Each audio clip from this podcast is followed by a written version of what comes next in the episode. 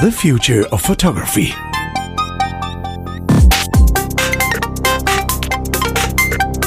Adrian, when have you seen the last politician's speech on TV?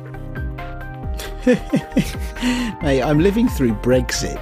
You, okay, let's let's not go into politics here, but um, I want to talk about every, every day, multiple times a day. Let's just leave it there, shall we? Yeah. I, I, want, I want to talk about reality, about synthetic reality, about believing in things, and about how AI, artificial intelligence, might de-skill us.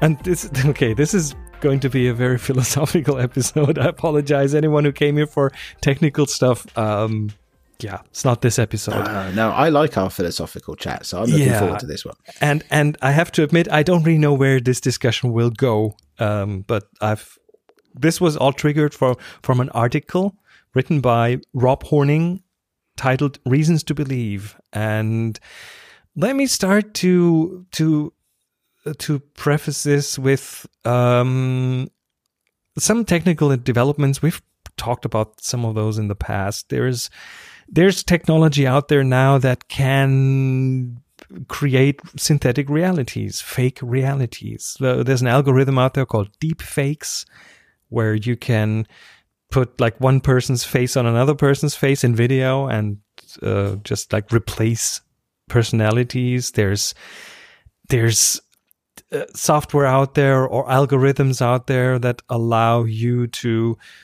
uh, to transfer some person's facial um, well facial features and the way they move onto another person. So you could move someone's mouth in a video what even though they aren't moving their mouth and you can make them say something without them actually saying it so that, that's why that's why I brought up the politicians things because mm. um, if you combine that with text to speech, Adobe VoCo is a, a, prototype they showed on a on a trade show a while ago. I see. I saw that. A while ago. That was scary. You where where, just, where you can where, where you can take where, where that system can take like a few minutes of someone speaking. I don't know how much, but they can take some sample of that person, like a politician's speech, and then they can synthesize anything in that person's voice out of that. And if you combine that with the video capabilities, you can create a fake speech of a politician, put it on TV, and most people will probably believe it. So again, this is yeah. This okay, is, that's not that's not a very high hurdle, is it? well, we most are, people will believe most stuff. To be we, fair, we, we, are in times where yeah, well, that that could certainly be argued. Um, and the the guy who wrote this blog post, um, Rob Horning, uh, again based this on an article in the New Yorker by uh, an author called Joshua Rothman. And he takes a look at synthetic realism and what that means, because um, those AI. I, am not sure I do know what that means actually. What does synthetic realism mean? well, no, no one really knows, but but he he just stipulates a few things. I mean, as I just established, AI reality generators, let's call them that, are getting better. Um, the there's uh, more ways to create synthetic media, including photos, and that will not just have uh, an implication on how we perceive reality or if we perceive that as reality, but it will also have an influence on uh, or an impact on our skill levels of doing things. Now, he, he voices one concern as he says that people will just be more susceptible to believe things and then be led to false conclusions. And at the same time, he, he goes, I w- I won't read the entire article to you, but he goes into reality and how this is an emotional construct. Like we create reality within ourselves and we feel reality more than we know it most of the time. Mm, that, and, is, that is philosophical. You were and, right. and some people even might want to be tricked. I mean, Adrian, do you listen to the news? Do you read the news? Uh, yeah. Yes, you do. Do you yeah, like I to do, be on social media? Um, probably, at least to a certain extent. but you know, you know, you know. Here's here's what Horning writes about that. He he writes people enjoyed being tricked under conditions they control. Perhaps going on social media for news already works that way. It's like paying to enter the freak show tent. Only we are seduced not by a carnival barker, but the approval of friends who've already been inside. Now that I can well believe because, Because that, news- that's that's a that's a feedback loop, isn't it? And those sorts of things are not very healthy. And, and feedback loops are what this is all about because we, we, we, I mean, news, if you look at it at face value, most news today is not news, it's entertainment, right? And it's, it's, there's some thrill in finding out what, what outrageous thing politician XYZ has said in the last 24 hours or twittered. Um, and it's a feedback loop. Um, It it it is scary. I mean, I, I and I I don't know whether I I'm guilty of of be of not challenging enough, or whether I'm just really lucky. But I I consume most of my news from the BBC, yeah. and and I'm I'm pretty confident that that it's reasonably balanced. But I might be wrong.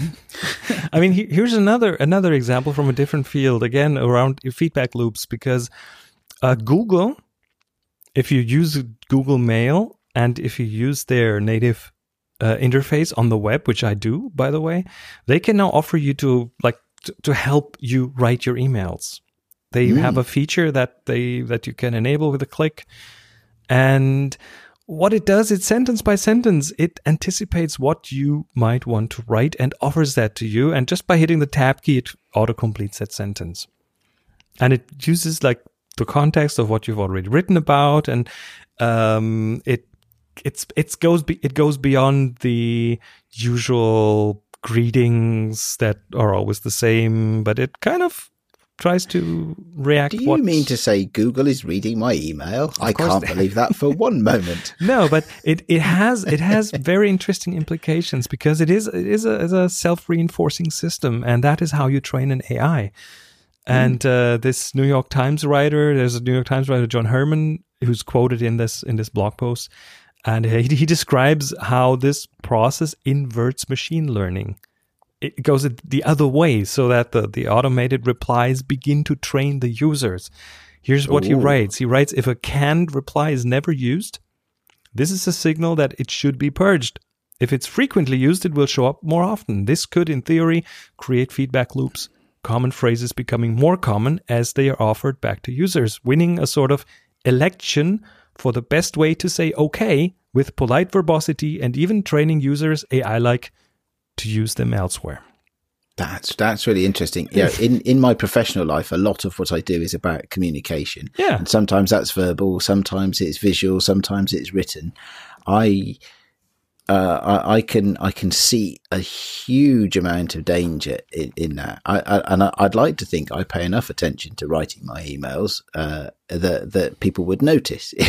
but maybe they maybe if the algorithms were good enough, maybe, Well- maybe they wouldn't notice. I, I had this feature turned on when it was offered to me. I was like, yeah, sure, let me have a look. And then I turned it off again because I, I realized that it is going to make my writing less, well, Do you know where we're going with this? Do you know what this is? This of is- things. Do you know where we're going? Have you have you seen the movie Wall-E?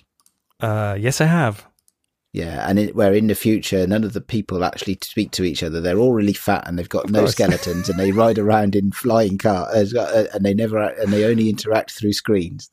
Uh, right. So be before I before I bring that back into photography, there's another thing. Uh, well, this auto auto completion is a form of de-skilling, right? It takes skill out of things. yes, that, that's actually. Do you know what? That's where I think is is, some of the big danger is. it- is it's it's devolution rather than evolution. yeah it that point, it? outsources it outsources the work of your brain right your, your brain when you write when you write an email or anything else is all, always kind of trains itself on on on on the same question is is what i want to write acceptable? Is that is that the right thing to write in these circumstances? And um instead these auto completion things well they will they will encourage kind of unreflexive action is what this article says.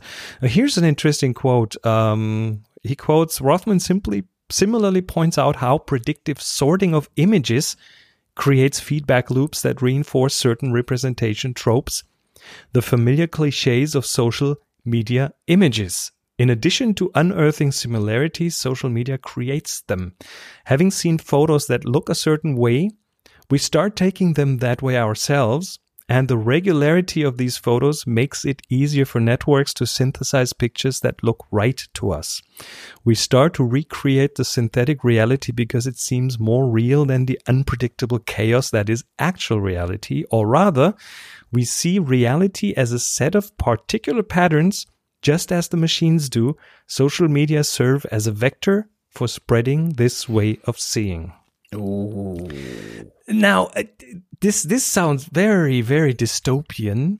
Um, I'm It not is, sure it's, how, al- it's, it's already true, and it's been true for some years. but but the interesting thing is, this sounds very dystopian. I don't think it will be that dystopian um, or that horrible because we have seen that happen over and over again in the past. When you look at how did photography look like in the 70s, how did it look like in the 90s, um, you always have what I, I think is called zeitgeist, right? Where a certain taste establishes itself to be right for that time. And yeah, uh, the- and, the the Very problem here the problem here i think is that with more communication with the social media with everything which i love and i'm i'm on that and i use that stuff but there is a chance of more reinforcement than there used to be i think that is the problem Yeah, so so this could go two ways, couldn't it? Because you know, I, I, I don't think I've ever heard the word unreflexive before, but but I, I guess I know I'm what just it means. quoting. It's no, no, I, yeah, but it's it's um it's.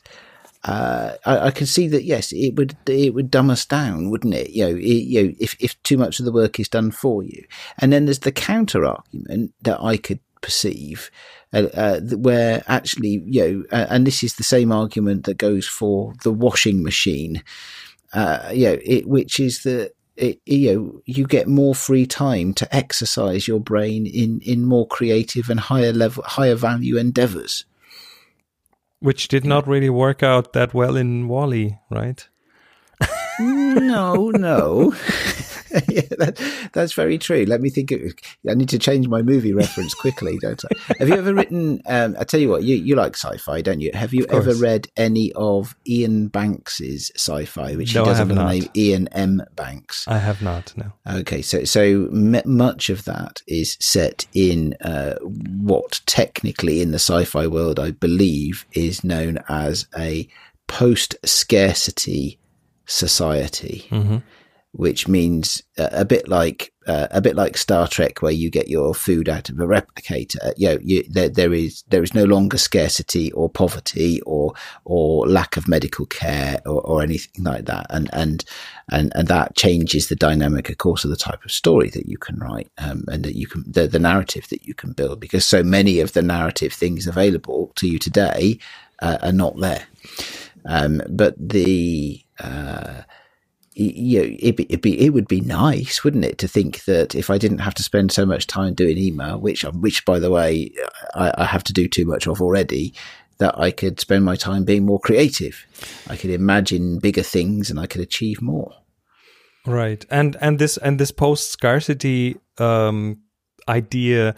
I mean, we are already there in many respects, um, especially looking at the internet, looking at us being able to be somewhere all the time, like to be there, to be. I don't know. When when I travel, I send photos home, so that kind of takes people there. I have video from there, so um, this changes how people kind of experience and again this is from this article how they experience documentary photography they no longer those photos no longer kind of inspire feelings of of um something being special. There's a lot of overexposure from that point of view.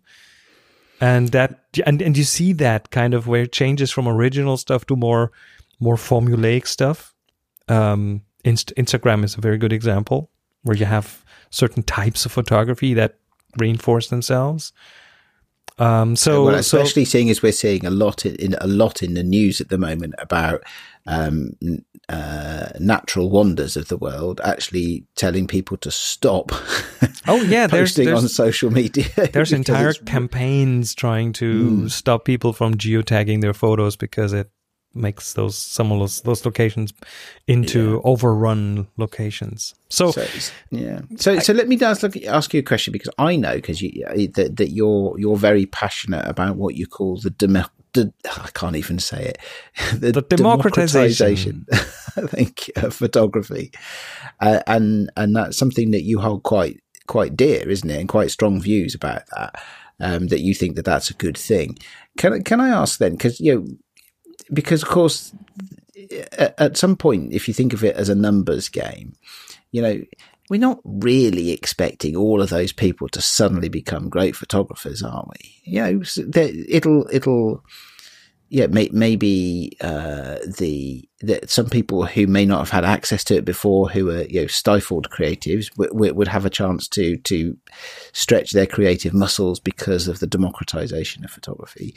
But mostly speaking, yeah, we're not expecting everybody to become good photographers. Uh, and actually, you could argue that in terms of numbers, the average quality of photographs has gone down significantly because actually it's so easy to make a photograph and it's such a thoughtless exercise for most Well, people. It- That it- that but- the vast majority of photographs are rubbish. well, but that totally depends on your definition of what a good photograph is. Because, Which is the definition that counts. well, it- it- yeah, to me, that- anyway, to me. th- but yeah, but that that is the the big question because um, if the photos that are art more artsy, more I don't know, along a certain line of style, if that is what we perceive to be the better photography, then we are on that track of being more based on formulas than than original. And maybe those snapshots those completely unplanned uncomposed snapshots point the camera and shoot are the ones that are the real the real gems because they mean something to the people that take them Mm, that's true. Okay, yes. Uh, uh, there, there are. I don't have an probably, answer. I probably have many thousands of crap photographs that mean a lot to me. you know you know it happened it- it- i go through old photos and i don't delete everything i i keep a certain amount of bad photos as well and i go through those later in like years later sometimes and uh, especially when i'm working on a book project and i'm sifting through photos and I don't know which ones would make sense in that and i end up being being uh, surprised by some of my one star photos where where I go, wait a minute, that is actually a good photo because it has a meaning and it doesn't necessarily uh, adhere to certain formulas and techniques and and ways a photo should look based on the the zeitgeist. Um, but yeah, they are Yeah, and your good from a AI would different probably delete that for you, wouldn't it? Oh, totally. The AI would probably uh, would probably not have taken that in the first place. Would not Ooh, be that's, in that's existence. bad. yeah, Ooh, that's interesting. Anyway, what does that mean for the future of photography? Is are we in danger of losing the skill? And if uh, if we do, is that is it that bad? You know, Hmm, I so, so so I I like to think right that although the vast majority of photography that we are exposed to may have AI influences, may have um, uh, I don't know uh, an influence of the social media herds, let's say, you know, uh, and you can see that today, of course, very easily on, social media. Um, I like to think that the the human race, there will always be people who are trying to push the edges you know, and try and, and pu- push the boundaries and, and, and learn something new and create something valuable. And, and I won't pretend to be the person who could spot the difference. um, you know, but I, I think the, the, the human race has a, has a long history of, of pushing boundaries and, and learning and creating and building things, doesn't it? And, and so you're think saying I'm that's an ready to- inherently human thing, and we are I, I, we're going to yeah. stand up uh, stand up against the photo AIs and tell them where it's at.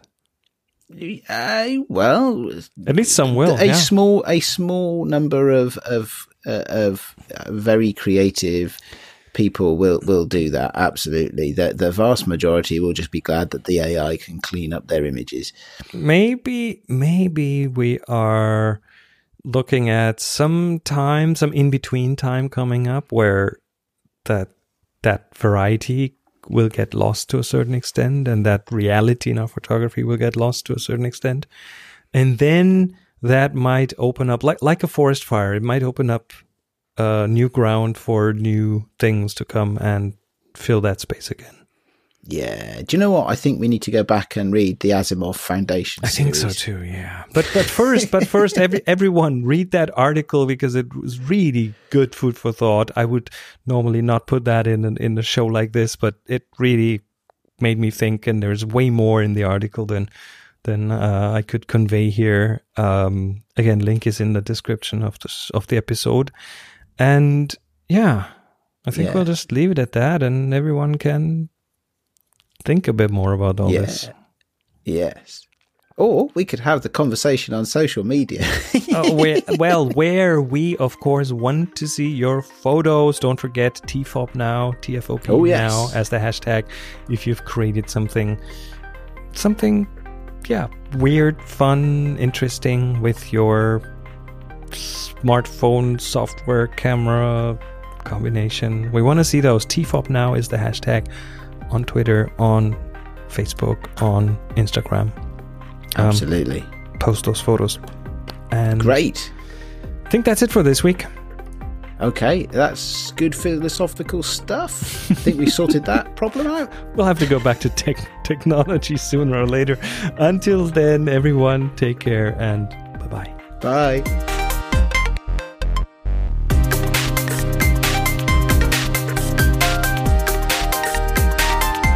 You've been listening to The Future of Photography, a production by Adrian Stock and Chris Marquardt. Subscribe to the show wherever you get your other podcasts. Find the show notes and more information at thefutureofphotography.com.